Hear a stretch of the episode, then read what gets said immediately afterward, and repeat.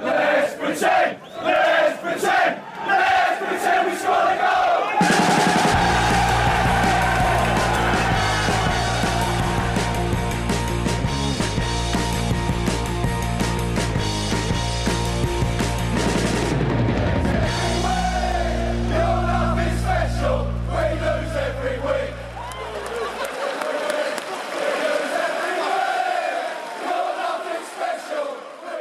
Ja, hjärtligt välkomna hälsar vi då till Sportbladets Premier League-podd måndag morgon. Eh, vi har landslagsuppehåll som hägrar, men eh, en, vad ska man säga, en halv omgång Premier League och eh, ett gäng kvartsfinaler i FA-cupen att gå igenom. Eh, Frida och Makoto, hör ni mig? Ja, det gör Ja, jätte, jättebra. Härligt. Eh, men jag tänker så här, vi börjar med Premier League eftersom vi är då en Premier League-podd. Eh, och så tar vi FA-cupen sen, eh, så vi, vi, river av allting. Men vi måste, känner jag, börja på London Stadium och eh, det där märkliga som utspelade sig mellan West Ham och Arsenal. För att första halvtimmen var bland det sämsta jag sett. Av en, inte bara utav en, liksom en så här, tops Big Six-klubb eller en klubb på, alltså överhuvudtaget. Ja, nej men det går ju inte att eh, säga emot dig. Jag tror att det är, alltså, jag kanske har sagt detta flera gånger, men jag tror nog att det var den sämsta halvtimmen jag har sett Arsenal prestera. Eh, under Arteta i alla fall.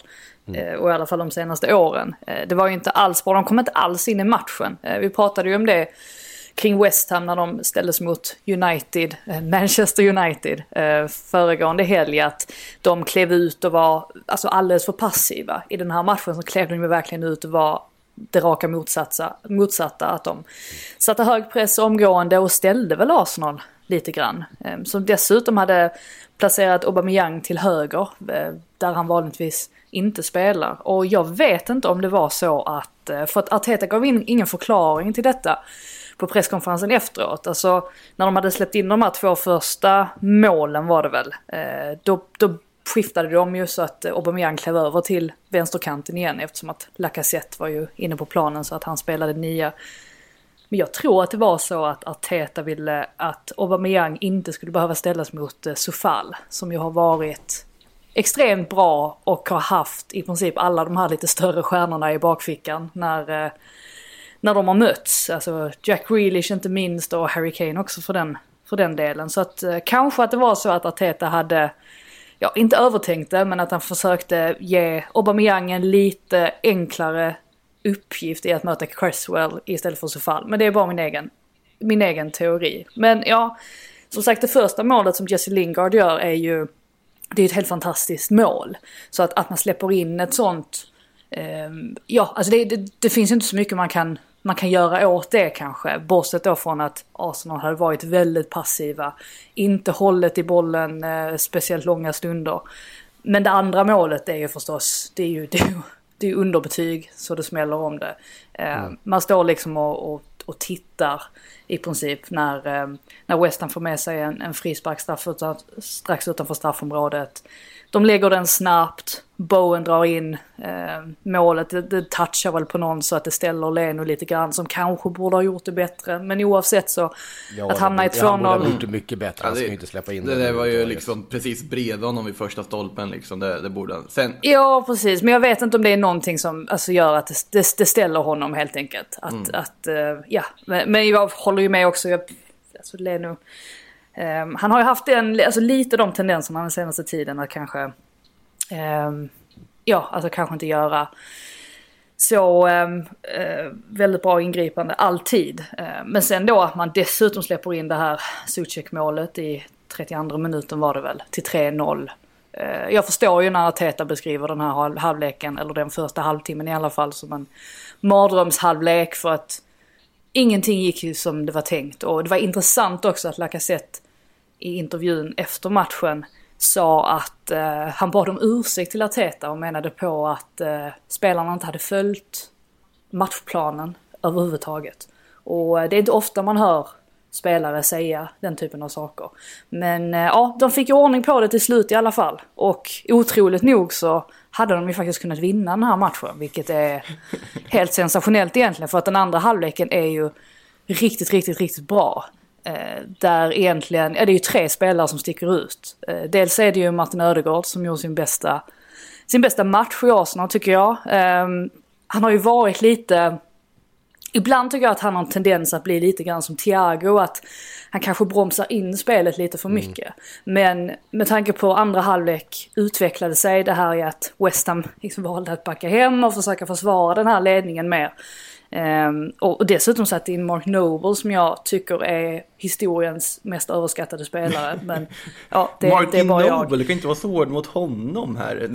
jo, det, jag förstår inte, jag förstår, jag, inte, var, jag förstår inte varför man jag, sitter... Jag, jag förstår inte alls varför. Jag, han, han, um, alltså han ger ingenting på en fotbollsplan, tycker jag. Alltså varken defensivt eller offensivt. Så jag, helt, jag förstår inte alls. Bowen hade kanske inte varit varit jättebra. Men jag förstod inte alls det bytet. Men ja, hur som helst så är det klart att West Ham har ju sina lägen och Antonio drar ju bollen i stolpen dessutom så att de hade ju faktiskt kunnat mm. punktera matchen mycket tidigare. Fick dessutom en, en rad domslut emot det där ett tag där John, John Moss var, eh, var väldigt mycket på, på Arsenals sida. Eh, som, som inte heller gynnade dem. Jag såg att alltså David Moyes var ju inte jättenöjd kanske med, med Moss eh, sett över 90 minuter. Eh, men ja, Martin Ödegaard han, han kommer till sin rätt där, han får, han får slå de här rakare passningarna och han är ju helt fantastisk också i det här att han hittar dem. Eh, det, det var eh, en möjlighet där i slutet när Eh, han hittar fram med bollen till, till Pepe som mycket väl hade kunnat dra in segermålet då. Eh, man får inte riktigt ordning eh, på skottet. Men det var en sån passning som man kanske inte riktigt såg ändå. Man tänkte att han kanske skulle spela ut den mot Carantini istället på, på vänsterkanten. Men så väljer han att sätta den rakare passningen och det var ju exakt vad, vad Arsenal behövde. Sen var ju Lacazette också väldigt, väldigt, väldigt bra. Dels det här då att det är han som Ja, han gör ju egentligen två mål kan man ju säga eh, i matchen varav eh, det senare där, nickmålet. Det är ju ganska kul också att Aubameyang precis har gått av och att han kommer precis där vid, eh, vid målet när Lacazette nickar in bollen. Eh, och, och Lacazette springer raka vägen ut till Aubameyang och, och firar jättemycket. Eh, det var lite eh, ja, eh, Aubameyang har ju inte varit så, han var, inte, han var aldrig så involverad under matchens gång som han var i det målfirandet eh, om man säger så. Det var ju därför han, han plockades av också. Sen var ju faktiskt Callum Chambers också väldigt bra. Och han blev ju utsedd till Man of the Match också eh, av Sky. Och eh, var förståeligt, eh, vi pratade om, om vänsterkanten i, i derbyt mot eh, Tottenham som det som gav Arsenal segern. Men här var det ju faktiskt högerkanten som levererade. Eh, mycket tack vare Chambers som kom fram väldigt fint där. Så att ja, eh, till slut så, så ja, räddar de ju en poäng. Men jag tror ju både att West Ham ser väl detta som en förlust lite grann. Att man alltså, släpper in. Mm. Ja, släpper in Arsenal så totalt i matchen och sen så Arsenal då som, ja, som egentligen säkert hade vunnit denna matchen ganska komfortabelt om man bara hade vaknat till liv det känns som att, eh, omgående. Det känns som att man fick se liksom bo, två sidor av West Ham, alltså både den här nya intressanta West Ham med en eh, på nytt född Jesse Lingard som uppfattar eh, sovande försvar och slår snabba frisparkar i djupet. Och det här West Ham som man känner igen som i ett sånt här läge gör två självmål och byter in Marky Noble. Det, det, det liksom så här, två världar möttes på något sätt i den här matchen. Det är otroligt intressant tillställning på så sätt. Mm. Ja, och det, ja, men det, det, är ändå så här remarkabelt hur eh, Arsenal liksom inte kunde, de kunde inte få ihop tre passningar på egen planhalva. Alltså när de bara skulle rulla bollen mellan varandra mellan backarna så var det som att de, de, hamnade, de hamnade fel i allt de gjorde och bara hamnade i West Hams press som inte den var liksom genial på något sätt utan ganska, eh, ganska rakt. De behövde bara ställa sig mellan Arsenal-spelarna så visste de inte hur de skulle göra. att ändå liksom komma tillbaks därifrån. Och sen då att åka på den typen av mål som man gör först Lingards jävla eh, skott i krysset och sen stå och sova och sen så eh, eh, liksom 3-0 att ta sig hela vägen tillbaks. Det var eh, mycket märkligt eh, på många sätt. Men, men en eloge till Arsenal och lite sådär kanske att eh, West Ham fortfarande lider lite grann. Vi har ju sett det förut också att de inte kanske har eh, de har inte riktigt vanan eh, att hålla uppe och rida på ledningar på det sättet och bara liksom köra över en motståndare. Utan de har ju också det lite bräckliga i sig, det lite liksom mentalt svaga i sig fortfarande eh, tycker jag West Ham, även om de eh, har väldigt mycket kvalitet på planen. Sen är ju 3-0 är kanske det nya 2-0, det här man brukar säga att det är ja, att det, är väldigt enkelt att man tappar en sån ledning. Jag tror att det har hänt tre gånger under säsongen nu. Att ett mm. lag har, har tappat eh, en 3-0-ledning, vilket ju är, ja, jag tycker det är ganska anmärkningsvärt ja, äh, ändå att det har hänt tre gånger. Um, men så jag, i Arsenals fall så är det lite, det är lite oroväckande och det är, det är ju det här man har nämnt också kring dem att, uh, ja, att det kanske inte finns någon, um, att det går lite upp och ner. Alltså det är ingen, det är ingen stabil formkurva som, som bara pekar uppåt. Den pekar uppåt, men helt plötsligt så åker man på någonting sånt här där den liksom eh, hastigt eh, pekar ner, liksom tvär, tvär neråt och sen så vänder det uppåt igen. Eh, man behöver lite mer stabilitet, men det är väl det Arteta försöker hitta också. Eh, och mm. som sagt, just det här citatet av Lacazette efteråt, där han säger rakt ut att de inte följde hans matchplan. Det indikerar ju ändå att ja, alltså Arteta vet väl vart han vill ta Arsenal. Men det är bara det att han måste få med sig alla spelare eh, ombord det också. Men det är också en väldigt ja, konstig de... sak att säga ändå. Alltså, vi följde inte tränarens matchplan. Vad, vad gjorde de då i första halvlek?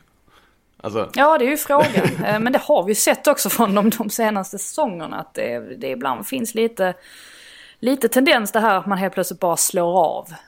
Um, och, och, det är ju inte, det är inte bra. Det var ju många spelare i den situationen vid 2-0 målet också som, uh, ja, men som helst slutade spela. Mm. Och Kieran Tierney var ju en av dem till exempel. En spelare som man kanske höjer till skyarna annars som, mm. som den som verkligen har fokus. Och han jobbar ju hem helt fantastiskt på på en uh, West Ham-möjlighet i den andra halvleken. Nu kommer jag inte alls ihåg vem det var som avslutade. Det var säkert Antonio. Um, men där han visar liksom resolut och liksom rätt inställning.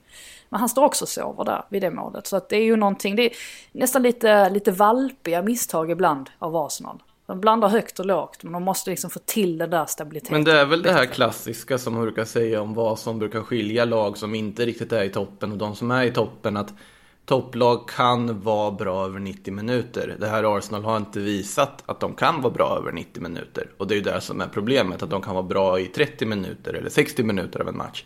Men vi ser oerhört sällan, om till och med aldrig, att de är bra i 90 minuter. Och det, det ger ju ett problem och då innebär det att det kan komma sådana här plumpar i protokollet ganska ofta som det också har gjort för Arsenal. Ja, jag tycker att man har sett det mer på sistone ändå att de ändå har lyckats. Eh, för detta var ju ett stort problem särskilt i höstas. Det här med att de visade mm. goda tendenser under 15 minuter och sen så bara kollapsade de. Och sen så kom de tillbaka igen att det var så upp och ner. Sen tyckte jag ändå att man hittade någon form av stabilitet i en del matcher eh, från december och framåt. Där man faktiskt visade att man, man kunde vara bra i 90 minuter ut.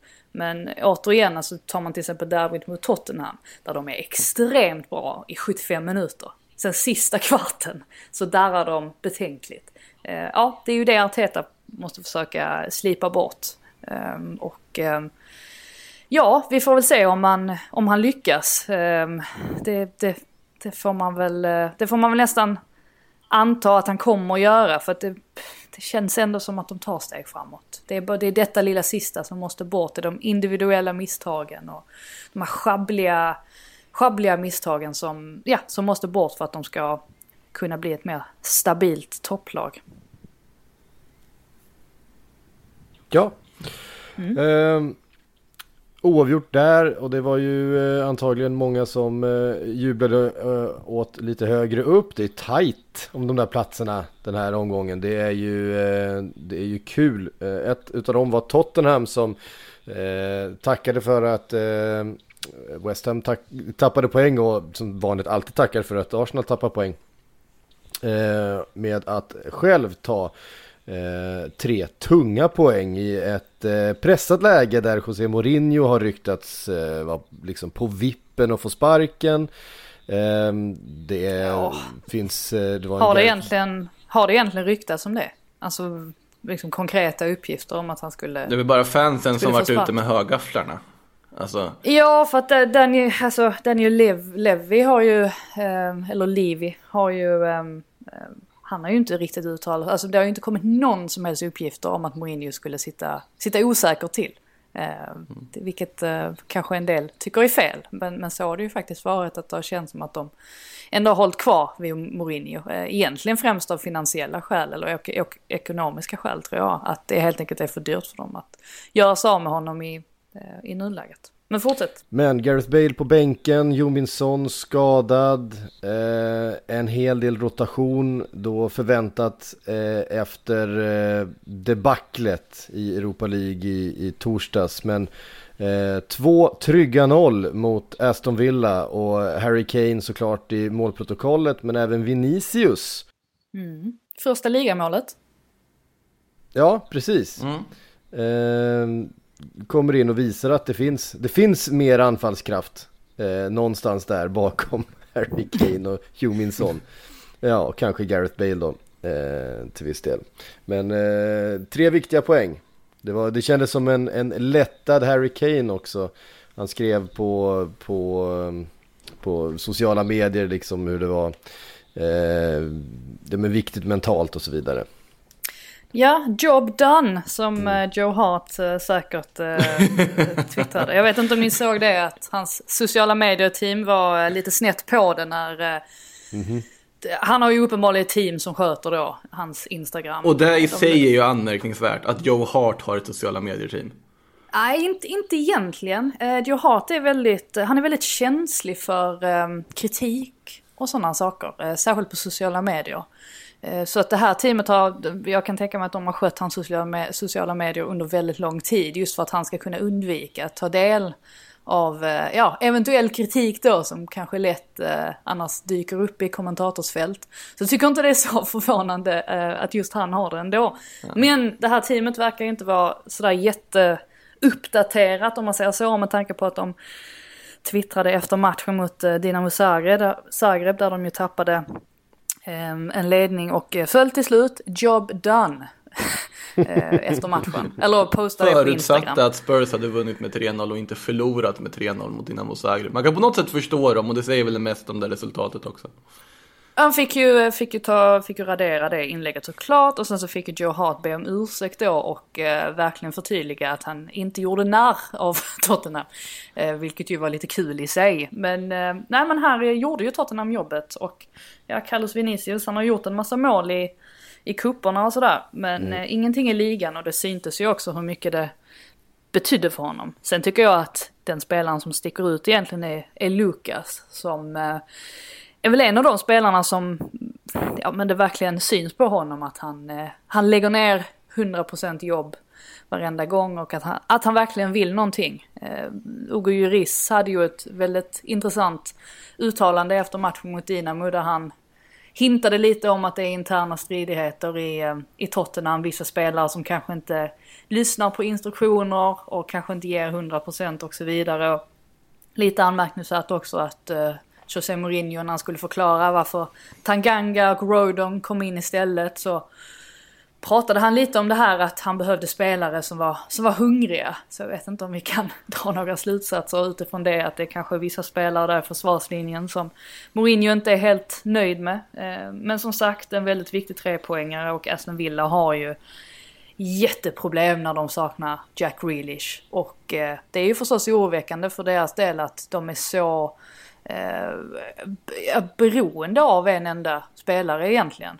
Eh, och Dean Smith sa, sa ju det på presskonferensen efteråt också att vi, vi måste ju kunna försöka vinna matcher även när Jack inte är med oss. Och eh, ja, det är ju givetvis ett eh, jättestort problem han har där. Nu vet man väl inte riktigt när Grealish är tillbaka för att ja, det, i princip inför varenda match så har det pratats om att han eventuellt kan komma tillbaka. Så de håller ju det väldigt i, eh, i dunkel. De vill ju helst inte heller att spelare ska avslöja det på, eh, ja, när de spelar fantasy. Genom att ta ut, ta ut sina fantasy Ja, nej men exakt. Så att de håller, eh, ja, de håller det eh, väldigt, eh, väldigt lågt kring hans eh, eventuella status där. Men eh, ja, de får hoppas att han kommer tillbaka snabbt för att uppenbarligen har de ju jätteproblem när han faktiskt är borta.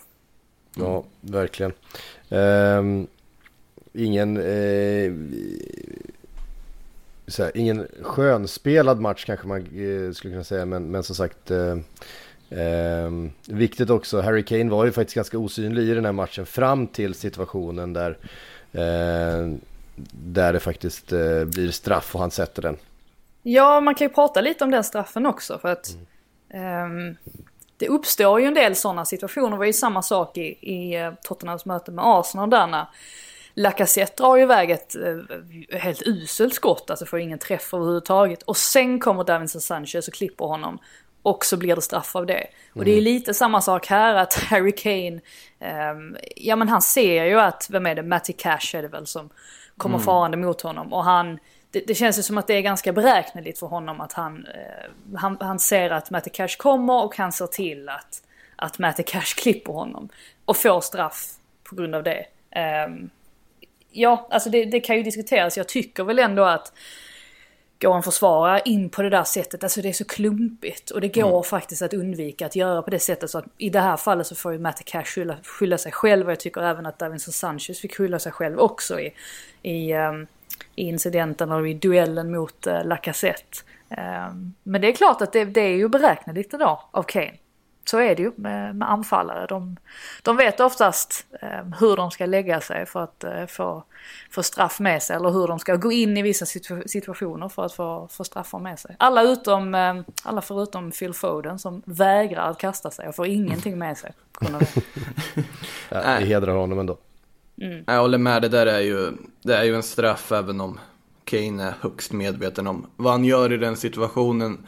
Jag tänkte bara, måste ju ändå lyfta i det här Vinicius mål. Du lyfter ju Lucas Mora där, men det känns som att det är hans mål också verkligen. Alltså när han vinner den där andra bollen, sätter fart och den passningen in, den, den är inte lätt att slå som han hittar Vinicius med här, där eller i mitten. Otroligt, otroligt fint mål faktiskt och kul för Lucas att få visa framfötterna som man gör i den här matchen och viktigt för Tottenham också. Mm. Verkligen. Eh, viktigt för Brighton var det att slå Newcastle i den där eh, bottenstriden. Eh, 3-0 Frida, tre, no tre mål i en match. ja, de är så fantastiska i, eh, i offensiven. Alla, alla tre i frontlinjen gör mål. Det är ju eh, det är har det inte hänt ofta det den här säsongen? Eh, nej, det har det inte. Det kan, det, eh, det, det kan jag inte. För jag, eh, man, nu blir jag ändå lite osäker för man tänker vilka som gjorde mål förra gången de mötte Newcastle. För det var ju faktiskt deras bästa möte. Det var ju då när Tarek Lamptey hade stor show, särskilt under den första halvleken. Bara styrde och ställde med hela, hela Newcastle. Då var ju Mopé i alla fall i målprotokollet. Jag kommer faktiskt inte ihåg vilka, vilka som gjorde de andra målen. Ah, ja, det, det spelar ju ingen roll. Här, här eh, valde Potter i alla fall att ställa ut en 3-4-3 eh, med eh, jag vet knappt om man uttalar hans namn, Jakub Moder kanske det är, eh, polacken som eh, inte hade startat en match i ligan. Det var ganska överraskande faktiskt att han fick, fick chansen från start. Men det har ju blivit så nu med, i och med alla skador som Brighton har så får han ju i princip, ja, alltså lappa ihop startelvorna inför, var, inför eh, inför varje vecka nu med rapporter. Eh, han gjorde en intressant grej också. Vi vet ju att Brighton har haft problem på, på hemmaplan. Vunnit betydligt fler matcher på bortaplan. Eh, och inför det här mötet så tog han, istället för att mötas upp på arenan, så tog han med hela laget eh, till ett hotell. Där de käkade, ja, där de, vad det nu blev, lunch ihop och jag hade matchgenomgång och så vidare innan de åkte vidare till arenan. Lite det här tror jag att man försökte få in att, ja men bortamatchkänslan. Eh, eftersom att den uppenbarligen har, har gett så bra, eh, så bra resultat. Och det funkade ju. För att Brighton var ju från början till slut det betydligt bättre laget. Eh, Newcastle var ju rent ut sagt ett, ett haveri faktiskt. Hade ingenting alls att komma med. Och Brighton som inte kan göra fula mål gör ju tre riktigt, riktigt fina. Eh, med Trossard där som inledde då precis innan halvtid. Vilket nog var skönt för dem för att annars vet vi ju hur det lätt kan bli med dem. Att det kanske sätter sig lite mentalt att de inte får in bollarna. Där får de in 1-0 omgående. Och sen så Welbeck då fyller på ganska tidigt i den andra halvleken.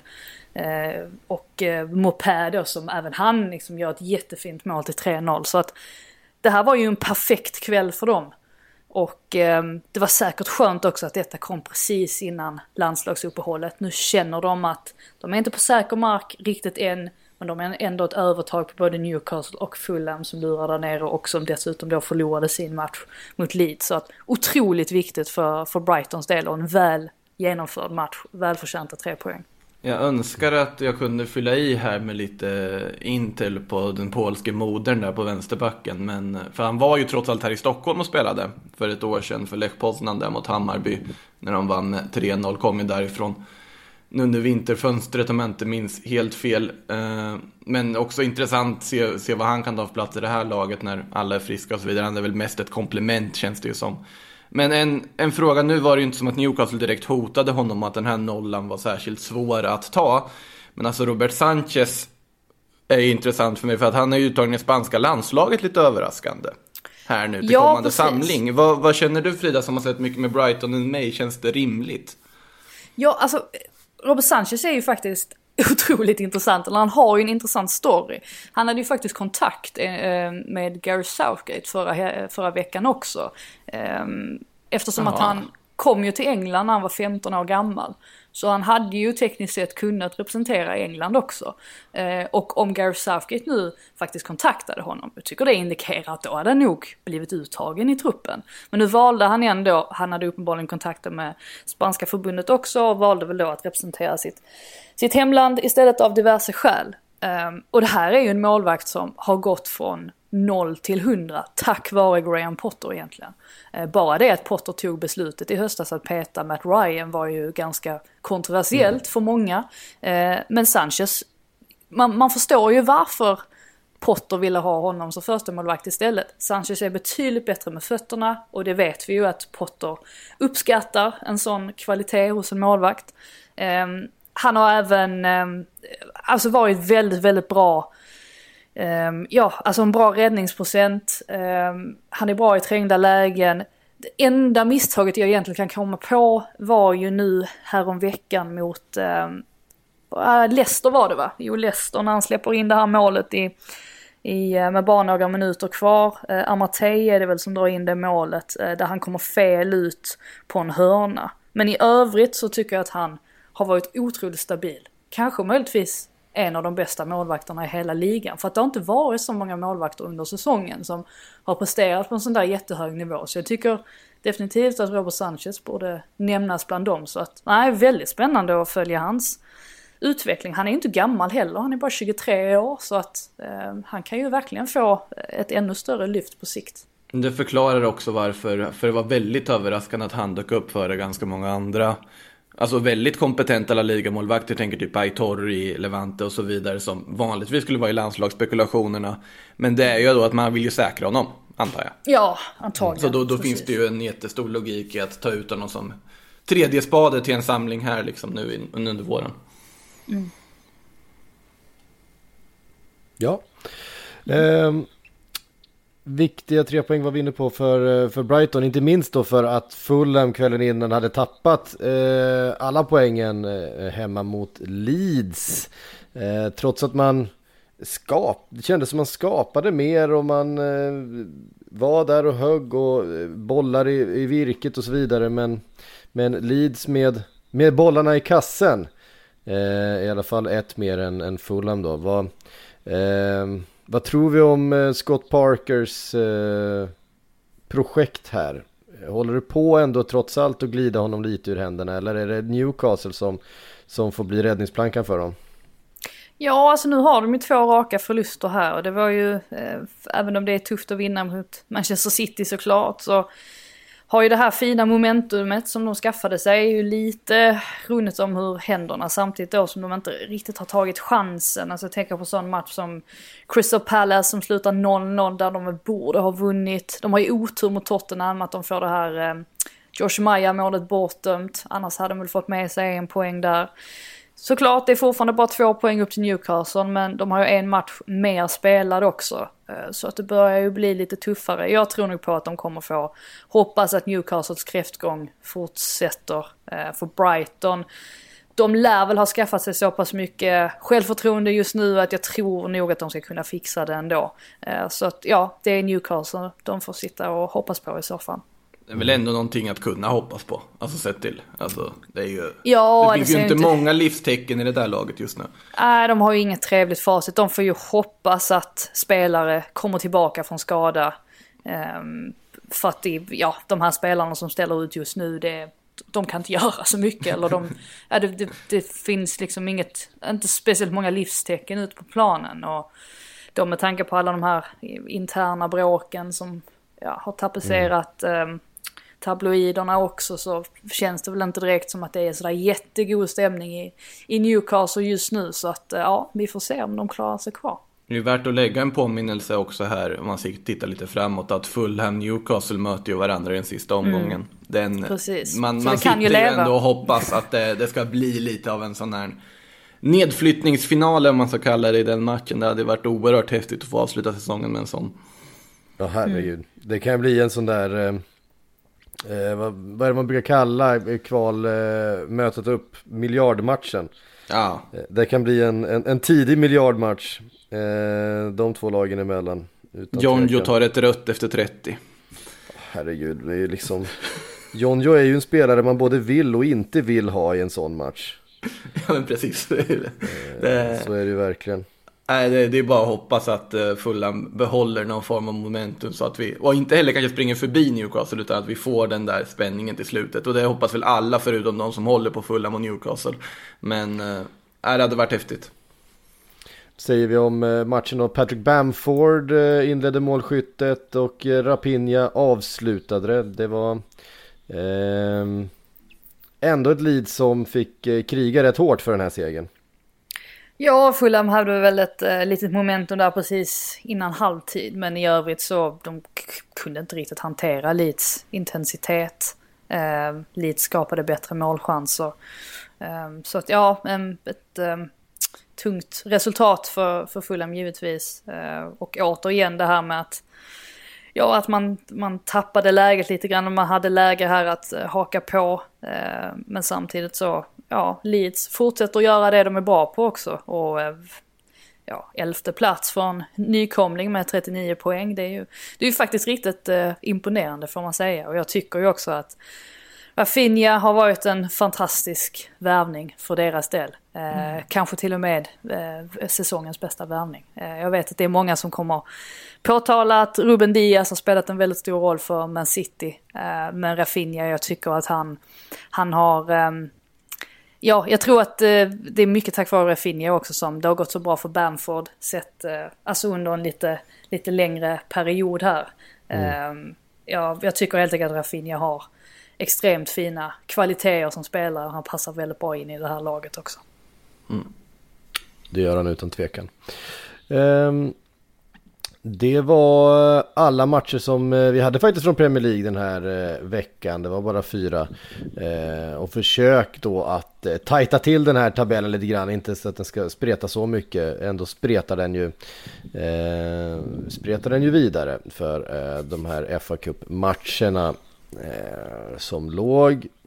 Vi kan väl börja med eh, Leicester City mot Manchester United, 3-1 till Leicester till slut. Eh, det kändes eh, på något sätt hela tiden som att, som att Leicester var det lite piggare, lite farligare laget. Men eh, när 1-1 kommer eh, efter ett väldigt fint anfall, fin överhoppning utav van der Beek där. Eh, så, så i alla fall jag hade känslan av att Manchester United skulle liksom lösa det till, till slut ändå. De kände som att de, de fick med sig, de fick den utdelningen de behövde och kunde liksom gneta vidare. Men, men eh, Leicester kom tillbaka så eh, fint mål av Juri Thielemans. Jag fattar inte riktigt vad, vad försvaret sysslade med. Vad, vad var era intryck utav, utav den här matchen?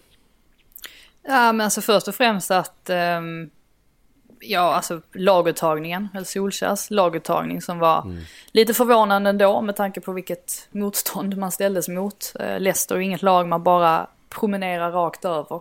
Eh, och ändå väljer han att, eh, att vila Fernandes. Det är väl egentligen inget stort problem att han vilar Fernandes. Men med tanke på att han lät Fernandes starta i mötet med Real Sociedad till exempel. Eh, där de i princip redan var vidare. Då har man ju lite, för svårt, eh, lite svårt att förstå varför han då vilas i en sån här match. Men ja, det, det finns säkert tusen anledningar som vi kanske inte känner till eh, egentligen. Eh, och dessutom så Luke Shaw som kanske har varit deras näst bästa spelare eller kanske möjligtvis deras bästa spelare under säsongen vilades ju också så att eh, ja, där, där var man ju lite förvånad. Sen har jag lite svårt när man ställer upp som i en diamant. Det var ju så de spelade egentligen fram till. Han ändrade ju strax efter, eh, strax efter Leicesters 1-0 mål för han förstod ju att det, det skulle inte funka att, att spela på det sättet. Um, för att det gjorde ju att, det är ju väldigt enkelt när ett lag spelar en diamant för det andra laget om de är tillräckligt skickliga på kanterna att kunna exploatera detta. Och det, det gjorde ju Leicester gång på gång med hjälp av Castagne och Old Brighton. Alltså skicka, skicka ut bollen till dem så var ju Manchester Uniteds ytterbackar tvungna att, att kliva lite högre och då var det helt plötsligt hur mycket ytor som helst. Så att där sköt de sig själva lite grann i foten. Ehm, um, Ianacho fortsätter att vara en fantastisk ersättare till James Madison och, och, och Harvey Barnes. Det var nog ingen som hade trott att han skulle kunna spela en sån här stor roll men just det här att Brendan Rodgers ändrade om och, och satsade mer på ett tvåmannaanfall efter de här skadorna. Eh, då dels säkert för att få igång Ianacho, men jag tror främst det var för att få igång Vardy som ju inte har eh, gjort sådär jättemånga mål på sistone. Det har blivit lite tvärtom att Vardy är ju ett väldigt bra komplement till Ianacho och eh, skapar chanser till honom. Sen hade ju Vardy en jättemöjlighet där i andra halvlek var det väl, där han missade så han är väl inte 100% sitt, eh, sitt vanliga jag. Men nej, de två kompletterar varandra väldigt eh, fint så jag tycker ju att summa summarum så vinner ju Leicester väldigt välförtjänt. Eh, Manchester United såg lite trötta ut, de gör ju visserligen de här fyra bytena i 64-65 minuten var det väl mm. när McTominay och Cavani och Fernandes och Shaw kommer in men det händer liksom aldrig någonting. Och så då dessutom får Ianacho in det där 3-1 målet i 78 minuten. Så att eh, otroligt stark seger eh, för Leicester som eh, ja eh, nu har ju faktiskt ja, möjlighet att vinna FA-cupen vilket ju vore sensationellt för dem med tanke på att det aldrig har hänt tidigare om jag inte minns helt fel. Jag tror inte att Nej, de har vunnit precis, den första semifinalen också sen 82 tyckte jag det var. Det var ju någon som skrev, som skrev i fråge, frågelistan här. Um, Adam Westfält, vi kan väl plocka upp den då. Lyft lite FA Cup, Leicester spelar sin första semi sedan 1982 och har aldrig vunnit kuppen. Är det deras år i år? Man, ja, man får alltså, väl hålla okay. en liten extra tumme då för, för Leicester. Ja, ja, de fick en rätt tacksam lottning i att de fick Southampton i alla fall. Det känns ju som att de ska kunna ta sig förbi Southampton. Även om Southampton än så länge inte har släppt in något mål i FA-cupen, vilket är ganska imponerande med tanke på att de släppt in ganska många i, i ligan. Eh, mm. Fick ju möta Bournemouth här också som de tog sig förbi väldigt enkelt. Bournemouth hade inte mycket att eh, säga till om de spelade, eh, eller Hassenhüttel mönstrade en väldigt stark startelva också. Eh, och sen så blir det väl ja, oavsett om det blir Chelsea eller Man City i finalen så är det ju ett väldigt starkt motstånd att, att stöta på. Eh, om det blir så att det blir City som, ja, vi kan väl tro med tanke på vilken form de visar och så vidare. Mm. Då blir det ju svårt för Leicester att vinna, men samtidigt det är en match. Det. det. är inte två matcher. Så att, eh, ja, det, det, finns ju självklart en möjlighet. Och det är ju starkt också av Leicester som, ja, att klara av det här trots alla skador de har haft. Ändå lyckas klara av detta. Eh, får se här nu så att de inte tappar i ligan. Men det ser ju faktiskt ut som att de ska klara av de här motgångarna. Och kanske möjligtvis då hålla ut eh, säsongen ut och knipa den där Champions League-platsen som de gick miste om förra året. Och det, ja, det är ju fantastiskt starkt av dem om de lyckas med det. Ja, det är ju helt klart den eh, prioriterade ordningen såklart den här säsongen. Att eh, försöka lösa det som man inte lyckades med förra förra säsongen, det var ju så otroligt nära. Eh, Chelsea, Sheffield United 2-0. Eh, mål utav, eh, utav eh, Hakim Ziyech. Eh, bland annat fick jag avsluta där på slutet. Det kändes nog skönt för honom. Han har haft en, en eh, ganska tuff period ändå. Fastän att vi eh, liksom hyllade honom så mycket i början av säsongen så har det eh, liksom kommit av sig. Eh, jo, men han har ju haft en... Han har ju haft en bra vecka med tanke på att han gjorde mål mot Atletico också. Eh, Just det, det stämmer ju. Så han, han, ja. han, har ju, han har ju kommit igång nu, eh, får man ju säga. Jag tycker Mm. faktiskt att Chelsea har ju tur i den här matchen mot Sheffield United. Bland annat så har ju, det väl David McGoldrick som har ett, ett läge som, ja, man, jag, jag begriper än idag inte hur han lyckas missa det där. Han, han står ju rakt framför, man ska bara nicka in bollen i mål och lyckas missa med någon halvmeter. Eh, och Chelsea var, detta kan ju faktiskt ha varit deras sämsta insats under Tuchel. Eh, men med tanke på att det ändå slutar 2-0, man fortsättningsvis håller nollan, så är ju det naturligtvis urstarkt. Liten shoutout till Billy Gilmore också som eh, får starta den här matchen. Och gör det väldigt bra faktiskt. Men ja, lite, lite frågetecken ändå kring, kring den här insatsen. Jag vet inte hur mycket Kepas närvaro, hur mycket det påverkar eh, backlinjen exempelvis. Nu var ju Han höll ju också- nollan. Igen. han är på gång nu. Han är på gång nu. eh, vet, Kepa. vet dock inte om hans, om hans backlinje och så hur mycket de litar på honom. Sen var det ganska förvånande också att Zuma startade centralt och sen så hade han Christensen till, eh, till höger om sig. Och vi är ju vana vid att se Christensen i mitten. Jag vet inte om det är så att Tuchel försöker förbereda Christensen på Thiago Silvas återkomst. Det kan ju vara så, att då kommer Thiago Silva gå in och ta platsen i mitten. Och kanske är det så att Christensen har presterat så pass bra att Tuchel vill fortsätta spela med honom. Eh, så att han försöker hitta, hitta en lösning på det. Eh, vi får se, men eh, ja, eh, totalt sett in, ingen, ingen seger som Chelsea eh, ja, alltså skryter om i alla fall. Och eh, Sheffield United hade, hade väldigt oflyt eh, med sina missade lägen. Men ja, väl en, en semifinal och det är väl det som, det är ju det som räknas, det är det som är det viktigaste. Spelade Emerson som en av tre i alltså mittbacklinjen? Ja, precis, det har ju han gjort eh, förr också. Så att, Ja, det känns ju ehm, spontant inte som en mittback liksom. Som hanterar det riktigt sett till kvaliteterna. Nej, nej, jag tycker väl ändå att han, han har ju fungerat hyfsat i den, i den rollen. Han, han blir ju väldigt fin där eftersom att han, ja, alltså nu hade han ju Chilwell framför sig också. Så att eh, Chilwell som dessutom ju, han kan ju enkelt falla ner också så att det helt plötsligt blir en lite mer av en fyrbackslinje. Eh, Hudson Odoi är ju, trycker ju upp betydligt högre så att ehm, Ja men eh, Emerson är ju inte, han är ju inte ordinarie om man säger så. Även om han, han gjorde ju också mål mot Atletico. Det, Det gjorde han. Ja. Så att, eh, ja. Men 2-0 i alla fall. Det är ju det som räknas. Det är det som räknas. 2-0 också för Manchester City då mot Everton. Manchester City eh, favorit till allt. är känslan just nu när man... Eh, det, det är liksom... Det känns enkelt för Manchester City att vinna fotbollsmatcher. Ja, nej, men så är det och här. Visst det var 0-0 Förber- jättelänge här va men... Ja, och sen så var det ju så att Alltså Everton bestämde ju sig omgående att här, här kommer vi ge upp bollinnehavet och bara fokusera på att inte släppa in ett mål de 20 första minuterna så att vi ser till att hålla oss kvar i matchen. Och det gjorde de ju också. Eh, och sen till slut så, så kan de inte stå emot. Eh, tycker lite synd om Virginia där, tredje målvakten som har fått ställa sig i mål eh, nu sedan både Pickford och Robin Olsen är, är skadade. Eh, han gör det faktiskt bra på, på 1-0 målet. Eh, får liksom, eh, ja, alltså får händerna på, på bollen men sen så kommer ju, eh, kommer ju Man City där på, på returen och drar in 1-0 och sen så Kevin De Bruyne då eh, till 2-0 på ett eh, jättefint sätt när, när Everton tvingas trycka upp laget de sista minuterna. Så att det var ju en, eh, en väl kontrollerad match från Man Citys sida.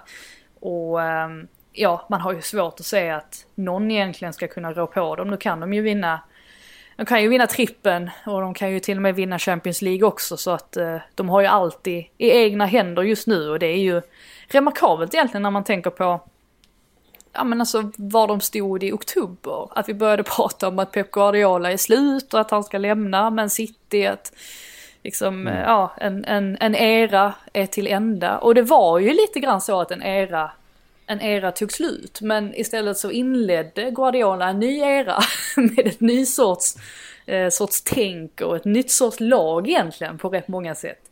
Och eh, ja, de är ju sådär dominanta igen, läskigt dominanta som, som vi såg eh, dem vara för ja, två säsonger sedan. Jag gillar ändå att du säger att de kan vinna trippeln och Champions League. Väldigt Ja, fin ja, men det är inhemska. Ligacupen Ja, går in i den trippeln. Nej men jag tänkte först på, på trippen och sen så kom jag på att just det, det finns ju en turnering som heter Champions League också som jag tror att de är ganska intresserade Det är av det som att är trippeln. finna. C- C- CL, liga och cup. det är det som är riktiga Ja. trippeln. Ja, nej men det, det är sant. Det är sant. Eh, och det är väl det är ju såklart den turneringen de, de vill vinna. Eh, de har ju rätt så mycket att bevisa i Champions League. Men de har ju de har ett bra läge ändå eh, här mot eh, Dortmund. Så att eh, vi får väl se om de lyckas eh, bryta den förbannelsen. Jag tror ju det blir stopp mot Bayern München ja, men vi får väl se vad som, vad som sker där. Mm. Otroligt spännande oavsett. Ehm, vill vi säga någonting mer om vi nämnde Southampton, eh, Bournemouth där. Ehm, vet inte om... eh, Ja, ställer upp en, en jättestark startelva ju, eh, Southampton. Och eh, det, där ser man ju klasskillnaden. Eh, Nathan Redmond, tvåmålsskytt va? Om jag inte minns eh, helt fel. Jajamän. Så att, ehm, ja, alltså en stabil seger för Southampton då som ehm, eventuellt kan ju reda upp säsongen här lite grann. Med tanke på att det inte har sett så här jättebra ut de senaste månaderna i, i ligan så eh, ja, det är väl klart att en, en fa Cup-titel skulle ju äh, def, definitivt äh, fungera som äh, Ja, alltså en, en ganska bra tecken på att man ändå har lyckats åstadkomma någonting under säsongen och inte bara har halkat efter i ligan som de nu har gjort. Mm. Ehm, det var matcherna som spelades i, i helgen det. Vi tänkte vi skulle säga någonting om det landslag som Gareth Southgate har plockat ut till, till eh, eh, landslagssamlingen här och vad det säger inför, inför eh, EM i sommar och så vidare. Eh, vi kan bara titta, målvakterna är inte så mycket. Ja, det är klart, eh, Pickford ska ju in där eh, istället för Sam Johnston då som är uttagen istället. För annars kommer det vara Dean Henderson, Nick Pope och eh, eh, så som kommer vara uttagna. Det är inte så mycket kanske att, att fundera på. Som sagt, Pickford ska in där. I försvaret, eh, en sak som retade upp många Liverpool-supportrar var ju att Alexander Arnold inte var uttagen till exempel. Har ju haft en eh, lite svajig säsong även om eh, formen väl har känts eh, ändå som den är på väg tillbaks under senaste månaden. Eh, hänger han tyckte du, lös inför? EM också tror du Frida? Eh, jag var faktiskt inte alls förvånad eh, av det här beslutet. Jag tyckte det var väldigt väntat. Och, och innan, innan liksom Liverpool-supportrar angriper mig fullständigt så måste man ju komma ihåg det här att eh, det är väl klart att det hänger väldigt mycket på hur man presterar i sitt klubblag under säsongens gång. Men det hänger ju också väldigt mycket på hur man presterar i landskamperna. Och om man tänker efter så, Alexander Arnold har inte gjort sådär jättemånga bra landskamper för England. Alltså jag, jag tror ändå att man kan räkna dem på en hand. Nu är det väl klart att man kanske, det är säkert vissa insatser jag glömmer bort och så. Men därför var jag inte speciellt förvånad eh, över det här beskedet. Med tanke på då också att det finns ganska många andra spelare på de positionerna. Det som förvånade mig däremot var ju Southgates kommentar till varför han inte plockade ut honom. Att det berodde på att han hade varit så mycket sämre eh, nu på sistone, att han hade tappat och så vidare. Jag tycker väl ändå att Alexander Arnold har ju ändå, alltså han har ju steppat upp de senaste veckorna. Han har ju inte varit så bedrövlig som han var inledningsvis på säsongen. Så Nej. därav kanske jag tyckte att det var konstig timing på hans uttalande. Men jag vet inte om det är så att Southgate kanske vill eh, ja, men motivera honom lite extra. Eh, att eh, kämpa ännu hårdare, träna ännu hårdare. Ehm, och just det här också att han höjde Reece James så mycket till skyarna också. Alltså jag tycker Reece James har varit, eh, alltså fram till egentligen, ja men kan det ha varit slutet av november, början på december, så tyckte jag att Reece James var fantastiskt bra. Ehm, och möjligtvis liksom hela, en av ligans bästa, absolut bästa högerbackar. Sen tappade han lite grann. Och han har ju faktiskt inte hittat rätt helt och hållet under Tuchel. Och det är ju främst för att Tuchel ofta spelar med en trebackslinje såklart. Så att han inte kommer till sin rätt på det sättet. Men jag tycker att även Reece James har brister i sitt defensiva spel. Någonting som man kanske döljer ibland just på grund av sitt, ehm, sin storlek. Att han ser ganska fysisk ut och han ser ganska fysisk ut när han kliver in på motståndare också. Men jag tycker faktiskt att det finns brister i hans defensiva spel också. Så att, um, ja, det var några grejer i, i, i Southgates uttalande kanske som jag, um, jag förvånades lite av, men jag var inte överraskad av själva beslutet. Så uh, vi får väl se hur, hur Trent Alexander-Arnold reagerar på detta nu. Jag menar Liverpool är ju inte ledsna över att att han inte ska spela i- Alexander-Arnold. Nej, det är ju skönt, de tycker det är jätteskönt att slippa det. Det är säkert många supportrar som tycker det är jättebra att eh, Alexander-Arnold stannar hemma. Men jag tror för hans egen del så vill han ju såklart spela EM. Så att nu gäller det ju verkligen att han visar framfötterna här de sista månaderna så att han övertygar Southgate om att han ska ha en plats. Men alltså först... Det, det, ja. det är ju lite, lite, eh, det är lite delade meningar just nu det här med EM för det har ju kommit uppgifter om att Van- Dijk gärna vill spela EM. Eh, och han kommer ju antagligen vara spelklar ungefär till EM. Ja, just det. Ehm, och Liverpool och Klopp vill ju såklart inte att han spelar ett EM efter att ha missat en hel säsong i stort sett med, med eh, sin knäskada. Att det första han ska göra då är att kastas in i en miljö där, där Liverpools eh, fysioteam inte har någon kontroll och där han kanske ska in och spela halvskadad eller med en känning för att det är, det är mycket känslor och så vidare. Eh, så att eh, enligt, enligt uppgifterna så ska ju van Dijk själv vilja spela eh, EM. Men att Klopp ska ha sagt åt honom att han inte vill att han ska spela såklart. Så att det finns en liten... Eh, sen har ju Klopp en tendens att låta spelarna göra som de vill. Han vill gärna inte... inte ehm, Lägga sig i. Eh, Nej, men han vill inte ha den konflikten han tycker att spelarna är. Men eh, med tanke på hur allt har varit så det blir också intressant att, att följa upp. Eh, Noterar annars är att eh, högerbackarna då som är uttagna till den här samlingen är Kieran Tripper och Kyle Walker. Och Reece James. Och Reece James, ja. Precis. Och Reece James. Eh, han är inte Och det är när man med på det. ser dem- Reece James är inte med på... Jo, där är han. Förlåt. När man ser de här namnen, det är ju då man också inser varför det är logiskt att Trent Alexander-Arnold stannar hemma. För alla de här tre har gjort bättre säsonger än vad han har gjort. Och är alla liksom högerbackar av väldigt hög nivå. Sen tror jag att Trent Alexander-Arnold har en helt annan högsta höjd. Vilket gör att jag tror att han kommer vara med i en EM-trupp.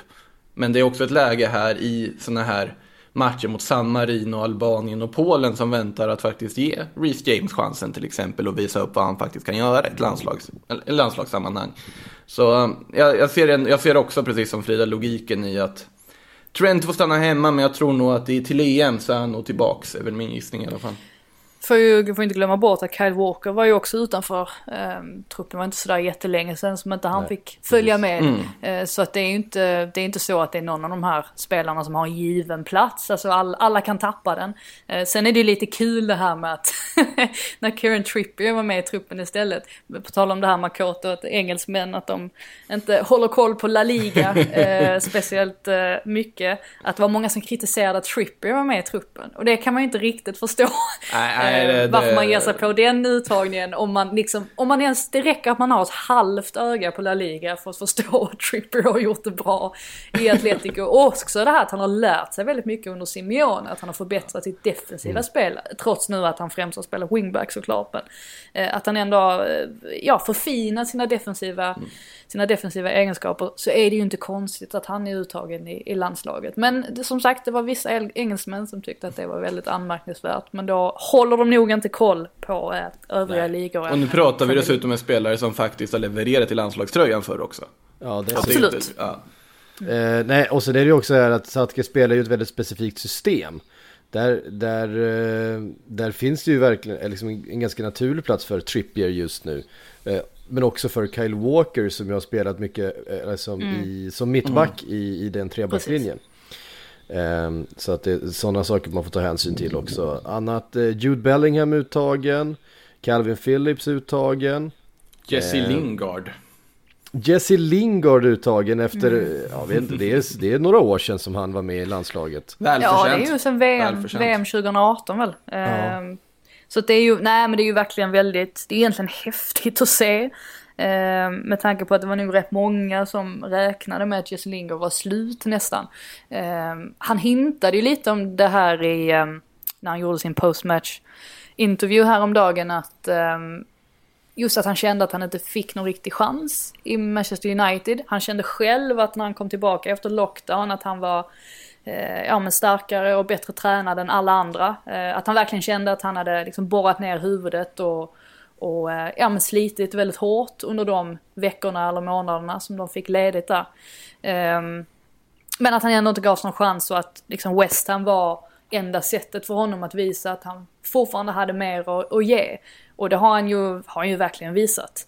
Och um, tycker ju ändå att han har ju de kvaliteterna som är väldigt bra för ett lag att ha.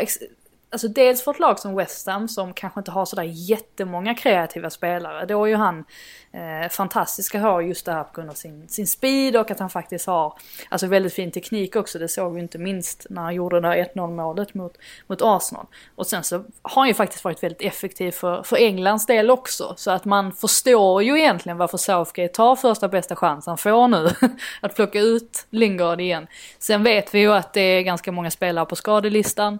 Så att det är ju, ehm, det är ju inte så att det här ehm, innebär att han automatiskt kommer vara med i EM-truppen. Men det är ju kul för honom. Eh, han har ju haft det ganska tufft de senaste åren, vad man har förstått, alltså av personliga skäl. Så att mm. det är ju skönt för hans del i alla fall att han har, han har getts en, en andra chans här att visa vad han går för. Ja, eh, definitivt. Och också noterbart Olly Watkins eh, får chansen att hänga med då på ett eh, mm. landslagsäventyr. Eh, annars ett väntat Calvert Lewin, Harry Kane, eh, Marcus Rashford, Bukayo Saka också uttagen. Det känns ju eh, oerhört rimligt. Eh, på alla sätt och vis, verkligen. Ja, Rashford så... borde väl inte åka egentligen för att det är skadeläget. Kanske var ett perfekt läge att vila honom eller? Ja, han har ju problem med sin axel där. Som, eh... Det är ju rätt många spelare som brukar dra sig ur i, i sista stund och sådär ah. också. Så att vi får väl se. Vi får väl se, och blir det alltid någon Man United-spelare i alla fall som drar sig ur? Jag tycker att det, den nyheten är ganska given inför varje inför varje sån här landslagssamling. Eh, kan ju notera också, på tal om United, att eh, Mason Greenwood är uttagen i U21-landslaget för första gången då sedan eh, den här skandalen på eh, Island ihop med Phil Foden. Så att det är ju, ja, han är tillbaka i värmen igen han också. Phil Foden som då spelar med A-landslaget så att nu har de inte chansen att, eh, att släppa med varandra. Slå sina på, kloka på huvuden ihop och eh, ta beslut. Ja men precis. Ja. Eh, hörde ni, vi tar och svarar på ett par frågor innan vi knyter ihop här för idag. Eh, herr Larsson skriver, Beijerin inte ens på bänken igår och någon skada var det tydligen inte tal om. Är det tack och adjö? Eh, jag vet inte, jag eh, försökte eh, leta efter information kring varför han inte var med i truppen. Jag har inte hittat någonting. Jag vet inte om det är jag som letar dåligt kanske, eller vad det är. Ehm, men det, ja, det har ju pratats om att han att han ska lämna i sommar. Att det var så att eh, Arteta, ja men nästan gav honom eh, Ja alltså när, det, det, var ju väldigt nära att det blev en flytt till Paris i, eh, när var det, i september, oktober däromkring. Mm. Och eh, då sa ju Arteta, men stanna en säsong till så får du lämna nästa sommar istället. Och att de ska ha kommit överens om det. Det var inga, no hard feelings och jag vet ju att Beirin har ju pratat om Arteta som att han liksom har varit lite grann som en pappa för honom. Alltså sedan han kom till, till Arsenal. Så att de står ju varandra väldigt nära. Ehm, men jag vet inte, jag vet faktiskt inte om det finns någonting, eh, någonting mer i detta. Jag tyckte att det var rätt beslut att spela, ehm, att spela Cedric istället som jag har gjort det gjort det väldigt bra och då Callum Chambers på, på högerbacken som ju uppenbarligen blev utsedd till man of the match. Så det var ju inte heller Eh, det var inte heller särskilt eh, oväntat. Eh, men ja, det, jag såg inte heller någonting om någon, om någon skada eller sådär så jag vet inte riktigt vad, vet inte riktigt vad som händer där. Vilket icke-svar detta var, men ja, jag har inget svar. Vi kan säga att Paris-flytten känns i alla fall fortfarande logisk att den skulle kunna ske i sommar. Så mycket kan man ju säga. Ja, absolut. Det, alltså av alla möjliga aspekter. Ja, mm. det, och det kommer, mm. det kommer antagligen ske också. Eh, han är väl sugen på något nytt. Han var ju, har ju varit i London så himla länge nu så att det är inte konstigt om han vill testa någonting annat och han är inte så vital heller för Arsenal längre. Eh, som ju har backup så att det, plus att de är på jakt efter en ny högerback såklart att ersätta långsiktigt så att mm. det, det känns ganska logiskt faktiskt att han kommer att försvinna. Mm. Eh, när vi ändå blir lite silly season så kanske vi ska, kan notera det uppgifterna som kom här i helgen att eh, Harry Kane ska vara sugen på att lämna Tottenham. Vad ger vi för de uppgifterna Frida? Ja, vad ger vi för de uppgifterna? Ja, man kan ju säga så mycket att det kommer ju kosta för vilken klubb som helst som ska försöka lösa ut honom. Så det är ju frågan, alltså vilka är det som har råd med en summa runt en miljard? Ja, men det är ju typ Man United och inte så mycket mer. Ja, Man City också möjligen som jag är på jakt efter en, en nia som man väl kanske mer har eh, kopplat ihop med, med Håland för att det känns mer logiskt med tanke på Hålands ålder kanske. Att han är, han är mer, eh, ja inte att Harry Kane är sådär jättegammal men han är ju inte, han har ju sina skadeproblem och, och så vidare som kanske gör att man borde satsa på, på Håland istället. Men eh, ja, alltså vi, vi vet ju att han gläntade på den dörren så sent som förra året. Det här med att han kanske ville testa på någonting annat. Och eh, ja, vad tror Men det är fel själva? sommar att öppna den dörren. Om man nu skulle göra det. Alltså det, det är den sommaren när alla pratar om Erling Braut Haaland och Kylian Mbappé. Det är inte den sommaren Harry Kane vill öppna dörren och säga att han ska få igen en miljardflytt. För då kommer han Nej. sitta i en Christian Eriksen situation. Han sitter och väntar in vad andra klubbar gör med spelare de hellre vill ha. Å andra sidan så kan ju inte, så kan ju inte alla få Haaland. Så han tänker väl kanske att den Nej, som inte precis. får Haaland, den andra klubben går jag till.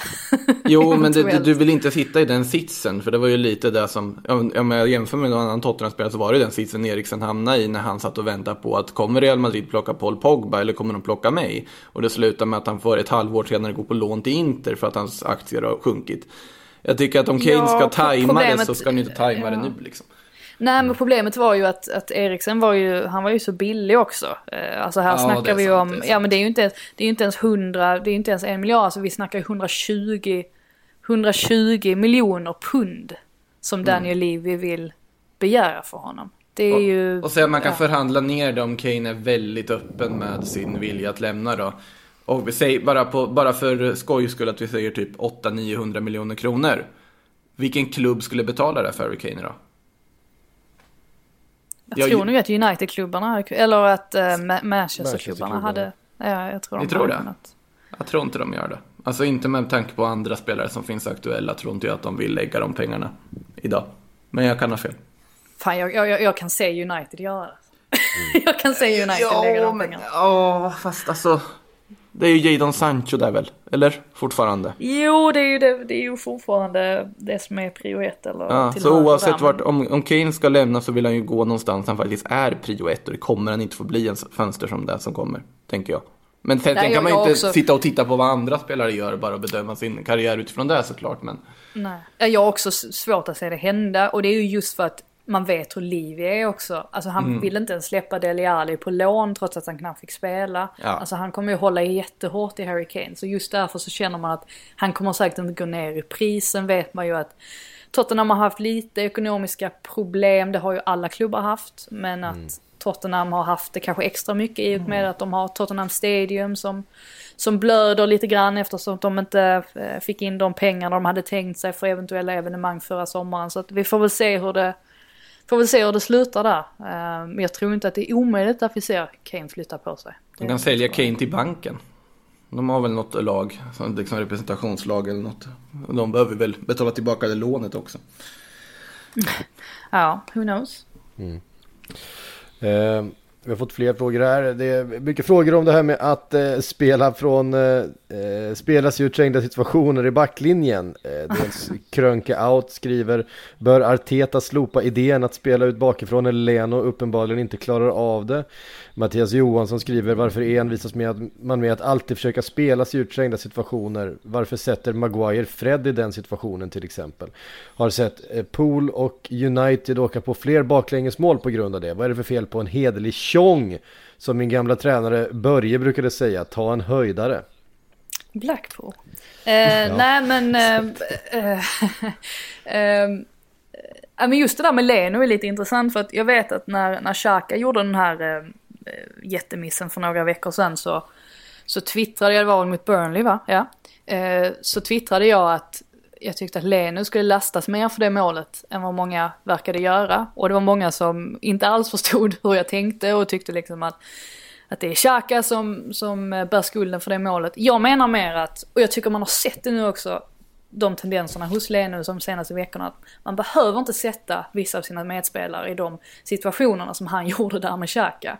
Eh, särskilt inte när vi vet också att Xhaka är kanske inte den den mest skickliga spelaren i, i trängda situationer på det sättet. Varför spelar den bollen då? Alltså det, det förstår jag inte. Där kan man ju dra, välja att dra den långt. Alltså i, istället. Alltså jag tycker ändå att man, man ska kunna kunna göra de avvägandena som, som spelare. Samtidigt så skulle jag inte vilja att Arsenal blev ett sånt lag som bara tjongade långt för att då spelar de inte till sina styrkor. Alltså tar de sig bara förbi den första pressen eh, så är ju de mycket bättre än om de liksom bara står och slår långbollar och försöker vinna dem i, i luftrummen eh, längre upp i planen. Så, att, så där tycker jag ju inte det. Eh, det är lite samma sak med den här United-situationen egentligen där McGuire slår bollen till, till Fred som kanske inte är...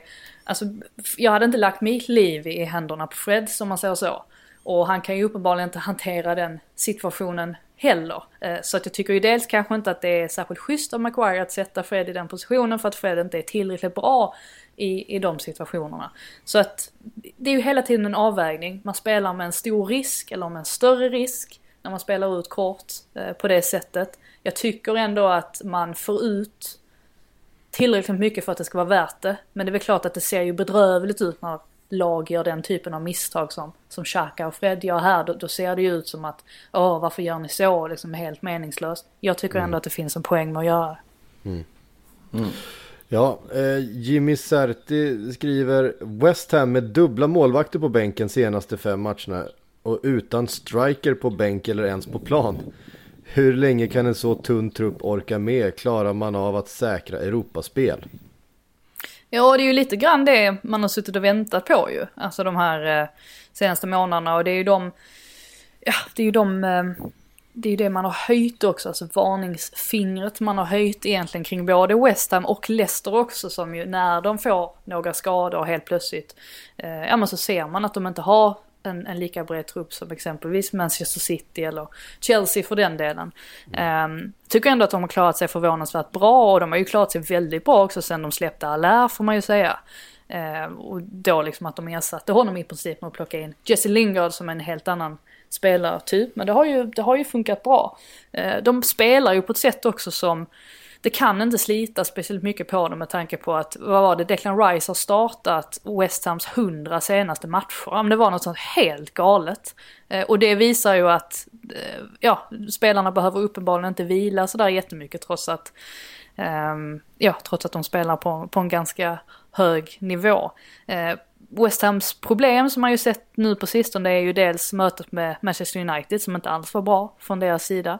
Och eh, sen så då här att de inte kan försvara en ledning på 3-0 mot Arsenal. Så att bristerna syns ju. Det syns att de fortfarande har en, en ganska lång bit upp till Champions League-platserna egentligen. Sen samtidigt så är ju den här en säsong där alla lag tappar poäng så att jag tänker inte räkna bort dem riktigt än. De har ändå visat att de kan, ja men kriga till sig tre poängare mot, mot lag där kanske andra klubbar misslyckas med att ta tre givna poäng. Så att jag tror nog ändå att, jag hade inte blivit förvånad om de slutar upp på en Europa League-plats i alla fall. Det, det hade jag faktiskt inte.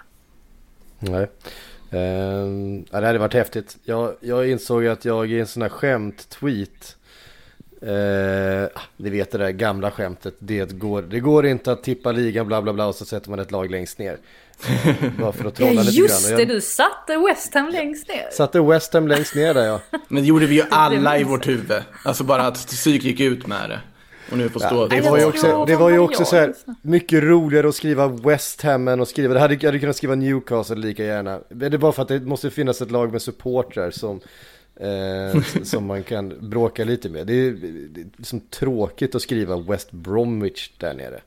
Jag ja, men det, det, det, är ju som att dra det här skämtet om att uh, det gör väl ingenting för Häcken att det är publiklöst. Liksom. Det är, alla har redan dragit det, det är inte roligt med liksom. Nej, precis.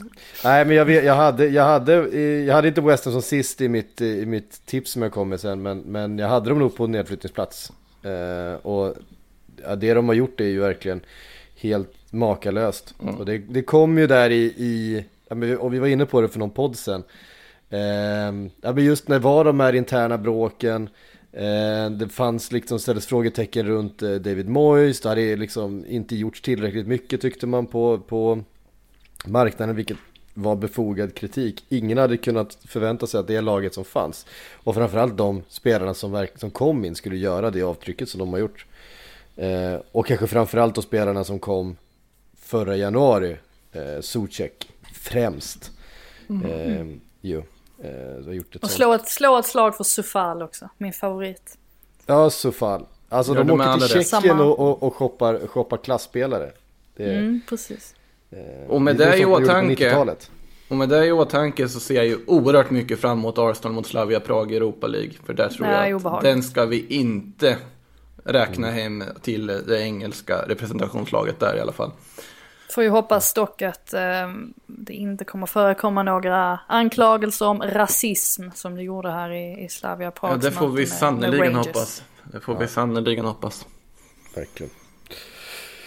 Bra, bra hörni. Det var allt vi hann eh, den här måndagen. Nästa vecka får vi väl ta ett tag eh, lite extra då på landslagsinsatserna, blicka framåt mot EM och så vidare. Eh, men eh, Sportbladets Premier League-podd är i alla fall tillbaks då. Eh, tack Makoto och Frida för att ni var med. På återhörande.